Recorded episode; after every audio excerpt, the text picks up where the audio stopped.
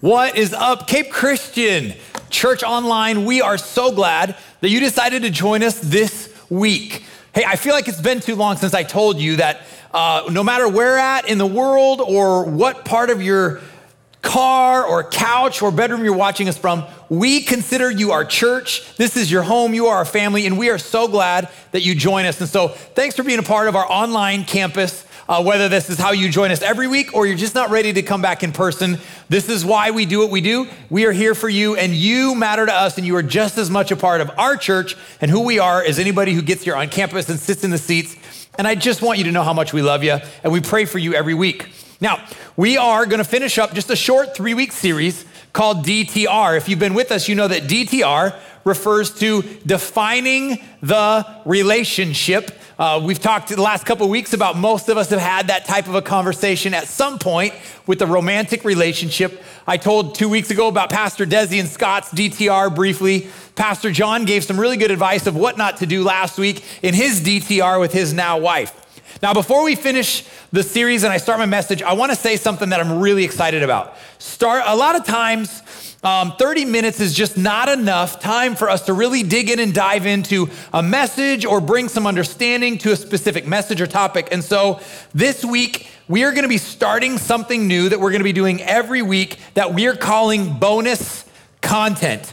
Uh, so if you go on the app online, you go to our weekly guide. Every week there's going to be a, a link there to bonus content, and what that is is not only are we going to film the message, but we are sitting down in the studio and filming some bonus content. It's going to be me, uh, conversation with at least one other pastor, where we can take the conversation a little bit deeper. And we have bonus content for this message. So uh, at the beginning of this week, we're going to be rolling that out, and you can check that out, our bonus content on our app online, and it will even maybe add a little bit more to the message. So now as we as we jump back into this week 3 of our DTR, let me pray and then we'll see what God wants to say to us.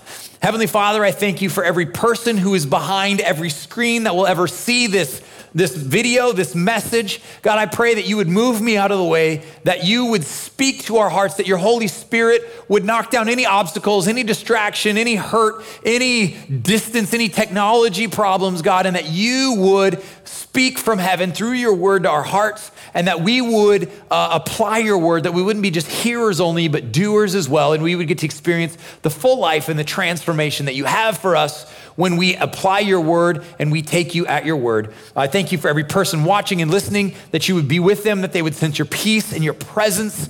God, that you would provide for them and that they would know that you are never going to leave them. You're never going to uh, forsake them, even uh, in the hardest and craziest of times. We're here for you, Jesus, and you alone, in Jesus' name. And if you agree with that, type in your chat, Amen. That's what's up. Dilly dilly. What's going on?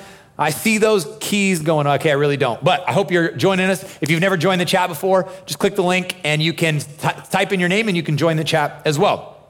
Now, week three DTR.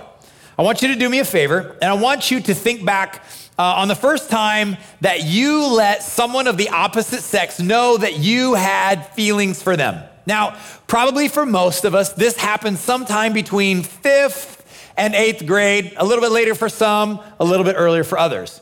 Now, it's an interesting development because early on, when we were in first or second grade, we knew there was a difference between boys and girls. We had seen enough Disney movies to know that boys and girls will or should or eventually like each other. But instead of thinking about the opposite sex with affection, we just thought they're gross. Uh, we kept our distance. We didn't want to get cooties. And then we got a little bit older and we find that we're strangely attracted to these gross creatures. Um, you have some feelings, but you really don't know what to do with what's going on inside of me. But instead of saying, you're gross, something changes. We go, I must hurt them. And so we express our, uh, our affection by hitting them or causing some sort of bodily harm. And this goes both ways with girls and boys. But then finally, it happens. Somewhere along the lines, we go from they're gross to I must hurt them to I've got to get me one of those.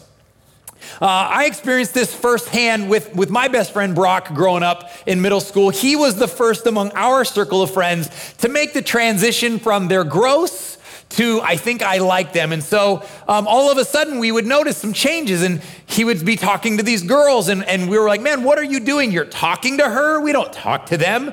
You're writing notes and you're sending letters. You're spending your hard earned tasseling money on her. And by the way, what is that smell? Are you wearing cologne? Is that Old Spice? Is that Brut? Bro, Brock, it's the girls. You are embarrassing yourself. Well, little did we know that Brock was just ahead of the game, and eventually we all would make this transition to Old Spice and Love Notes, and we would go to great lengths to express ourselves and our undying eighth grade, ninth grade love.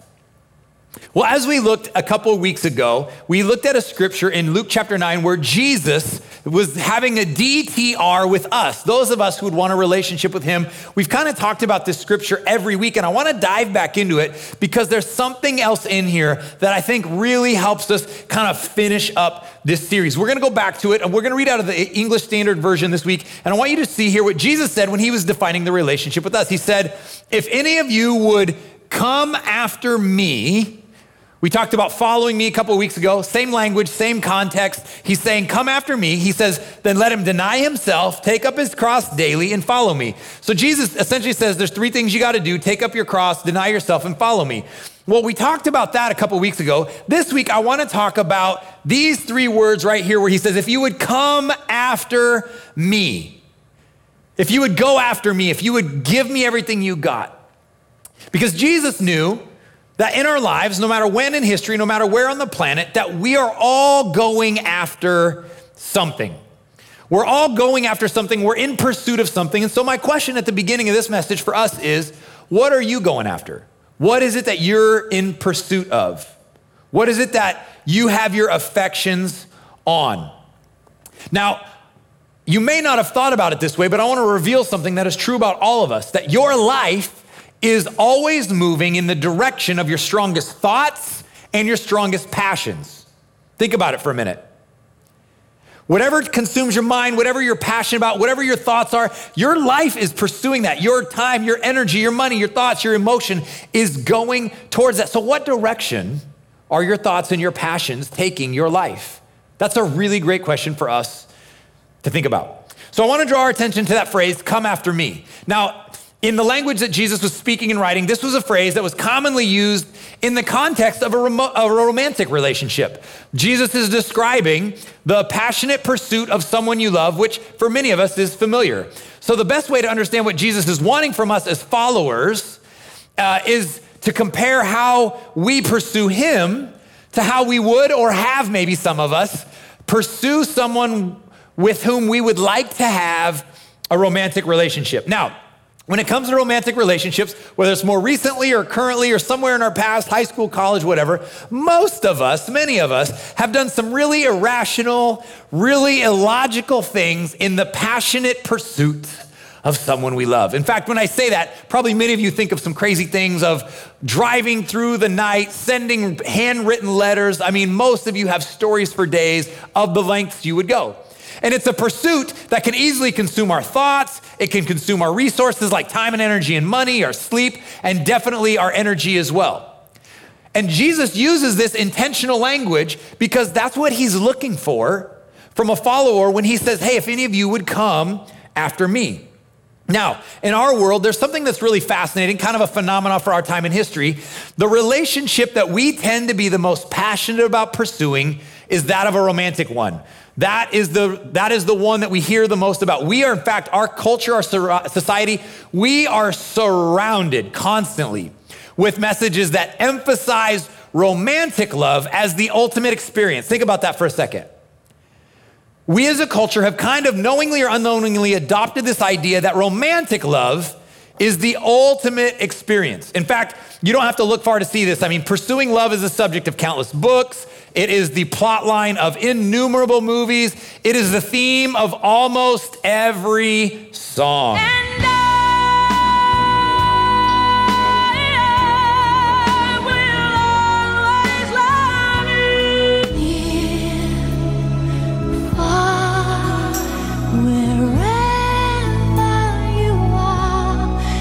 I give her all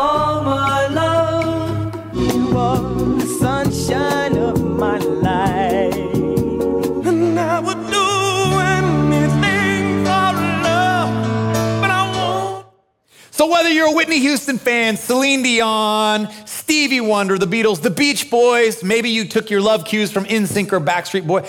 By the way, did we ever figure out what it was that Meat Loaf wouldn't do for love? Well, anyway, it doesn't really matter. You could go on and on about love songs throughout the decades. I mean, even in the 20s, 30s, and 40s, um, we have some great songs.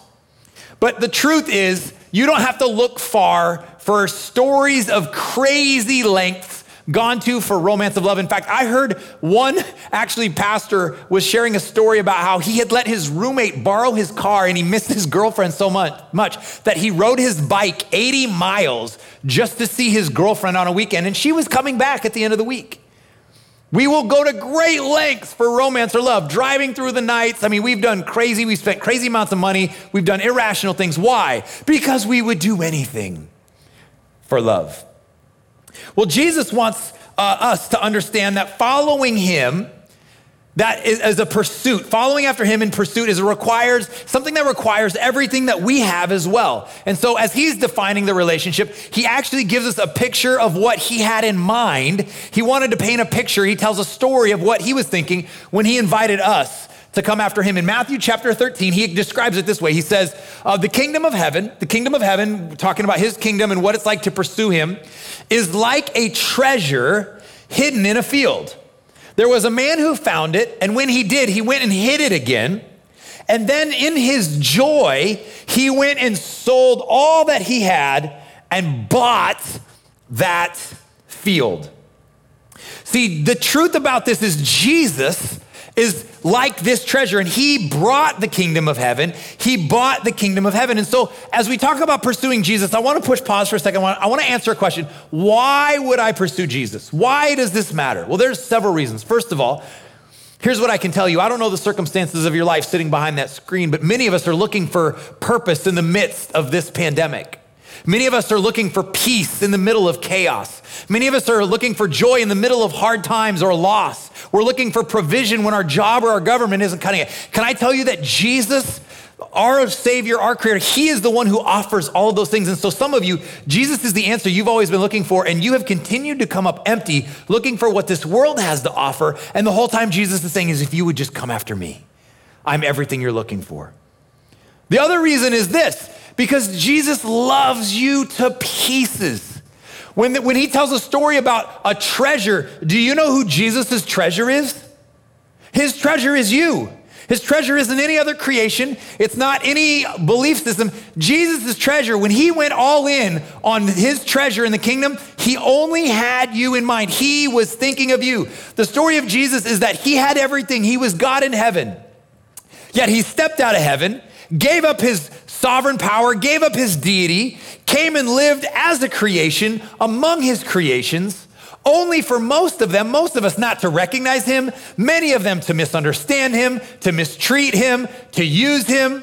Yet all the while, he loved the unlovable. He invited those who had been left out and uninvited. He included the outsiders. He touched the dirty, the shamed, and the untouchable. He befriended the misfits. He fed and provided his side. He fed and provided for the other side. He was all inclusive. And even though he was mistreated, misused, abused, misunderstood, taken advantage of, betrayed, he already went ahead and forgave everyone who would ever hurt him, betray him, misunderstand him, even to the point of loving and serving and washing the feet of his enemies. He lived a perfect life. He died a brutal death. And he stood in place for you and for me for every mistake, every sin that we would ever commit, so that we could once again be in right relationship with God. Why? There was only one reason he did all of that. Not so that you would owe him. No, no, no. Because he loves you that much. He loves you that that's what he would do for love. Jesus was the original. I would do and did do anything for love. If, if, you read in Psalm 39, David gives this great poem of how the Bible says that God, before he even formed you in your, in your mother's womb, he knew you, he knit you together, and, and he thinks of you, and his thoughts are too gracious and too numerous to think about. He thinks of you more than the stars in the sky and the sand on the seashore. He is just daft in love with you because you mean everything to him. It's why he left heaven. because you were worth it, even as you are right now, even with all of your flaws, even with the mistakes you brought into this world. So, because when Jesus had a DTR with you, when he wanted to say, I want to show you where we stand, his conclusion was that you, whoever you are behind that screen, whatever your name is, you are dearly loved just as you are, and you were and are worth dying for. To the point that he would pay for all of your mistakes in hopes that one day you would choose him too. He did it not even with the guarantee that you would ever even give a rip or pay attention or even think about who he was. He just did it in hopes that you would understand how much he loves you and that maybe one day you would choose him. And it's with this in mind, it's that the Bible tells us, 1 John chapter 4, Jesus' disciple John says, We love only and because he first loved us. Our love is a response to his love. We do because he did. His treasure is you, his treasure is me. And because he loved, we can respond to that love. And so he tells this story. I love this picture in Matthew 13. He tells this story of this guy who finds his treasure in the field and then he goes away, doesn't tell anybody, and he, he sells everything so he can buy the field. Now, this would have been common in Bible times because uh, in those times that this was written, people would often bury their savings in the ground. It, the, the burying in the ground was considered a safe place, especially during times of like war or government takeover or upheaval. And so it would not have been uncommon for someone to bury their treasure and then uh, in the ground and then go away to war and be killed while away at war. And so Jesus describes this scenario where years later, this hired hand is working this field and he discovers a buried treasure chest while plowing. And so he stops. He's like, What is this? Digs it up, brushes it off, opens the lid, and he literally can't believe his eyes. There are thousands of dollars worth of precious gems just glistening and glimmering in the sun. His heart beats and pounds with excitement, and he quickly reburies it, puts it like it was, it was before, and he just continues working the whole while, carefully plotting out, knowing exactly what his course of action would be. He's desperate to buy the field so the treasure will be his. So that evening, he goes and liquidates all of his assets. He sells everything his house, his oxen, his cart, everything. Now, imagine being one of his friends or in his family. You would think this guy has lost his mind. They begin to talk. They think he's lost his mind. It just doesn't make sense. Why would you go sell everything for the stupid field? But the truth is, when you know what's in the field, this was the best investment that he ever could have possibly made. Why? Because he wasn't just getting a field, he was getting the treasure. And when we discover the life and the relationship that we can have with Jesus, even in, in spite of how crazy this world can be, we too can discover it is the best secret treasure investment we could ever make with our lives. And so we're to come after him like this man pursued the treasure. In the moment, everybody would have thought the man was crazy. But then all of a sudden, when he shows up with his treasure, it looks like he was the one who knew something no one else did. Jesus is saying, a relationship with me, faith in me, my kingdom coming after me is like that. And so I want you to imagine it this way Imagine that there's like a race for your love. Imagine that all the loves of your life are competing in this race to see who wins first place. So it's Jesus, it's your spouse, it's your kids, maybe a best friend, a, fun uncle, or whatever the case may be. And they're all lined up on the starting blocks. And Jesus' heart, his idea that he's saying when he's saying, Come after me, his idea isn't that he comes in first. Some of you thought, I was like, Oh, Jesus be first. Actually, what Jesus is saying, if you dig into this, is that he wants there to, if there's a race for your love, he doesn't want to be first. He wants to be the only one on the track. He isn't saying, I want to be first. He's saying, I don't want there to be a second. Some of you are like, well, that doesn't make sense. How, what about everybody else? Why? Because here's what Jesus knows, and this is a part of that secret treasure you discover. When Jesus is, is first, when he's the only one on the track, everything else does fall into order and it aligns itself. And he has a perfect way that that works. So he's not saying don't love anyone else. He's not saying don't have a spouse. He's saying when I am the only one that you're focused on, all of that makes more sense and you learn how that works. A couple weeks ago, we talked about fans versus followers. A fan is somebody who tries to make Jesus one of many. Yeah, I love Jesus too. Some fans may even will try to make him the first of many. But when Jesus had the DTR, when he defines the relationship, he makes it clear. He wants to be your one and only. Let me, let me give you a couple of examples to help you maybe understand what Jesus is saying. Imagine this for a second. Imagine that maybe while you're defining the relationship, maybe determining the level of commitment with your significant other, you make it really clear where you stand. You are all in. You say, I am giving you my whole heart. I want nothing more than to spend the rest of my life with you. I am in. Now imagine you say those words, they're just heartfelt, and now your significant other looks across the table and says something like, Well, you know, I just, I really love you too. I am willing to commit to you for the rest of my life. Let's take this to the next level. But I do just have one condition I still would like to be able to see other people. What's interesting is nobody wants to be in that relationship. And that question and that example alone even exposes some of our selfishness because some of us, we want somebody to commit all of them to us, but we want to keep our options open relationally and with Jesus. Or here's another imagine, kind of helping you understand what Jesus is talking about in this story. Imagine that after you have the DTR talk, you're like, I'm committed to my girlfriend. And so you decide, I'm going to carry my girlfriend's picture in my wallet. And so as soon as you open it up, there's your girlfriend's picture. She opens it up. She's like, oh, that is so sweet. But imagine that right behind that picture are the pictures of your last three or four or five girlfriends right underneath her that you've dated. Now, as soon as your girlfriend discovers that, if you don't know this, you, you are going to have a problem. Because why? She doesn't want to be a reminder that she's fifth in line and that there's other girls, and it, it's not enough for her to be first or at the top. She's gonna insist on being the only. And I don't think that's too much to ask. And Jesus, he's just essentially asking for the same thing. He wants to be on the throne of your heart. Let me give you another scenario. Imagine for a second. This week, you, you walk into, let's say, a restaurant. Let's call it Bonefish. Uh, uh, that's a restaurant near here. I, I, go there with my wife sometimes. Imagine you go to Bonefish Grill restaurant and you see me sitting at a table having a candlelit dinner with a woman who is not Rebecca, who is not my wife, which, by the way, would never happen. But imagine you do.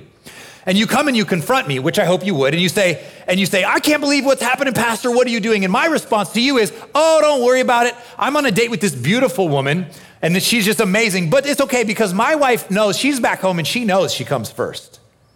Now, imagine that you decide my wife needs to know. So you're like, Rebecca, you're never going to believe what happens. You let her know. And when I come home from my date, do you think that my wife's response would be, Hey, honey, did you have a good time with your date and the other lady? And then she comes and gives me a big kiss and says, I don't mind if you see other people as long as I'm the most important to you. Not a chance. Honestly, even just using that example makes me feel so uncomfortable. It just, I feel like, ah, I can't even imagine it. I was doing the run through and Pastor Desi was in there and her and my wife are close and she was getting visibly mad. She did not like this example. Why? Because it's not right. No, I, I can't go out with somebody else and be like, it's okay, my wife knows I'm committed. No, I, it's not okay. Why? Because I pledged all of myself to her. And here's the, here's the truth. She wouldn't respond in a way that that's like, no way, I want to be your one only. That's not because she's insecure. It's not because she's possessive. Because over 15 years ago at our wedding, I pledged all of my love, all of my heart, all of my devotion, all of my affection to her and only her. She wants to be my one and only, and I want to be her one and only. And it's that exclusivity that makes love and romance so deep and so rich and so unique.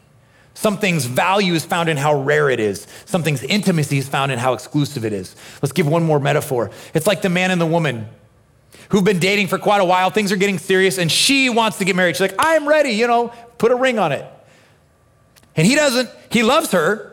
He doesn't want to lose her, but he doesn't know if he wants to get married. And he's afraid that if he makes that kind of a commitment, it might require too much of him, or somehow he's going to miss out on something better. And so he makes this suggestion. He thinks, I know, why don't we just move in together? What is he saying? Well, the translation of that is simply, how about I get all the benefits of being married without having to make the commitments and sacrifices of marriage? It's kind of like saying, I want to take all of that, but only give some of me. Again, it's why it, it's why waiting is the best way, not just because of sin, because intimacy and that, that closeness, that security that so many of us are looking for in our relationship with Jesus and in romantic relationships is only found in exclusivity. And it's why God gave us the way He did for a reason. Not because He wants to tell us that we're wrong and we're sinners, it's because He's like, this is the best way. It's the equivalent of us saying that, that example I just gave you is basically the equivalent of saying, I will follow you, Jesus, as long as things are good and you hold up your end of the deal. And I'm gonna follow you just as long as you don't ask too much of me. Why? Because so many of us are an obstacle in our relationship with God is just fear. Our biggest fear about going all in with Jesus is that somehow we're gonna miss out. In fact, this has become such a common term in our culture FOMO. I don't know if you've heard it F O M O. It just literally stands for fear of missing out. Somehow we've made it okay and we want the pleasure without any risk or pain. We want to enjoy what's available, but we don't want to have to make the sacrifice. We want all the benefits, but we don't want to have to make the commitment. And it's why romance in our, in our culture is broken. And it's why that's not translating well to our relationship with God because I want all of you, but I only want to give some of me. I want to be your one and only, but I want to keep my options open. I want all the benefits, but I don't want to make the commitments and sacrifice. It won't work in a marriage. It won't work in a relationship, and it won't work with Jesus. And we, I think, sometimes are afraid to passionately pursue Jesus with our whole heart because we know that if we make that kind of a commitment, like we're putting ourselves totally on the line, and it will require our time, it will require our energy, it will require our money. But I want to point you back to the parable because this is so remarkable if you look at this man's response. Notice in the parable when he finds the field and he sells everything to get the field, once he had the treasure, did you notice his demeanor? Did you notice his response? Was he like, well, I guess this is gonna cost me everything, but Celine Dion said this is the way I should do it. Whitney Houston says this. No, that wasn't just watch. Notice his response. When he finds his treasure, it wasn't in his sorrow or in his trudgery or I guess I got to get married. No, this is watch his response. It says in, in verse, uh, verse 44, it says, then in his what? His joy, type joy, joy, joy his joy, he went. He's like, I got it. I found it. I'm going to sell everything. His response was joy when he found all that he had and bought that field. Why? Because he knew what he was getting. A relation, this is such a great picture of what the DTR relationship with Jesus is like. There's so much joy. It's like a hidden treasure and it won't make sense. It will seem irrational. It will seem delusionary. Why? Because love seems that way. And, and, following Jesus in a world that doesn't understand, they won't get it. But it will be like a treasure. He says it's like a treasure, and you go sell everything. Now, the verse we've been talking about, Luke chapter 2, I want to kind of end this message in the series with just pointing out the first two words of this verse because they're really, really important. I want to remind you all that everything we've been talking about for three weeks, it's not a command. It's an invitation. Watch how Jesus starts this. Remember, everybody was saying, We're with Jesus. And he says, If anyone would come after me, notice that first word, if. If. If. This indicates that there's a choice in the matter. We learned early on that one of the most basic truths about love is that love cannot be forced. The minute it's forced, it's not love, it's not, it, it's abuse, it's misuse, it's manipulation. And so Jesus says, if you don't have to do this, he leaves the choice. He died for you, he lived for you, he came for you, nonetheless, he created you. But he leaves the choice up to you. And then my favorite part about the invitation, my favorite part about the gospel is the next word in this. Who is it that Jesus invites to come after him, to follow him? He says this, if Anyone. Anyone. Who can come after Jesus? Anyone.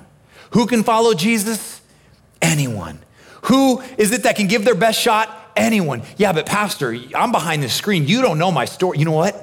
I take Jesus at his word. He said, if anyone, he didn't say if the Jews or if the males or if the black people or if the Democrats or if the Republicans. He said, if anyone. And when Jesus says anyone, you know what he means? Anyone. Sexual past? Anyone. Ex con? Anyone. Recently divorced? Multiple times divorced? Anyone. Republican? Anyone. Democrat? Anyone. Libertarian? Anyone. Alcoholic? Anyone. Addict? Anyone. Hypocrite? Anyone. Hurt by the church? Not even sure what I think about all this? Anyone. Anyone. Jesus invites anyone. And anyone can choose to follow Jesus, but not without giving up everything. He wants to be the one and only. And it's important to understand that when you choose Jesus, His grace doesn't just simply invite you, His power doesn't simply invite you, but it actually teaches you how to do it. Why would I even want to do this? For all the reasons I just mentioned peace, joy. He came, He lived, He died, He did it for you. And when Jesus explains that He doesn't want to share your affection with anyone, He isn't just saying how He wants to be loved by you, He's also showing and saying how He loved you. The best picture I can think of is my grandma Marie Demmel, the matriarch of our family. When I think of this, I'm so grateful that I have this as a picture. This is my grandma Marie. She died when she was 91 in 2016. She was the most incredible human I've ever known, closest to God, spent hours in prayer, the nicest person. I think it had been decades since she'd sinned. I mean, she just oozed Jesus, oozed love. She was the most amazing person to be around. Well, let me tell you about my grandma Marie. She way outlived my grandpa. My grandpa had some health issues, and so he died in 1995 at the age of 71. So my grandma outlived him by 21 years. She never remarried, never even thought of it. As she would continue to get older and was retired, she would sometimes speak of missing grandma, grandpa, but she would frequently say, I'm ready to go home, meaning home is in heaven. But as long as I'm here, God still has more for me to do. I remember her saying that when she was 77 and 80 and 85 and even 90. I'm ready to go home, but as long as I'm here on earth, God still has more for me to do. She said that until her last day, even ministering to and loving the nurses who took care of her. We knew that grandpa was the love of her life. She was very committed to him. Years and years they were married. But when she spoke of going home to heaven, I never once heard her say, I'm ready to go home and be with Arnold. She always said this I'm ready to go home and be with Jesus. Jesus was the love of her life. Jesus was always number one. He was the only one on the track. He was everything to her. And because of that, everything else lined up. And then in 2016, four years ago, at the age of 91, she went home to be with Jesus. She couldn't wait to spend forever with Jesus. And oh, yeah, Grandpa Arnold was there too. I want to read you a couple sentences that was written in her obituary to give you a picture and my example of what this looks like lived out. This is what was said of 91 years worth of life of one of my favorite people on the planet.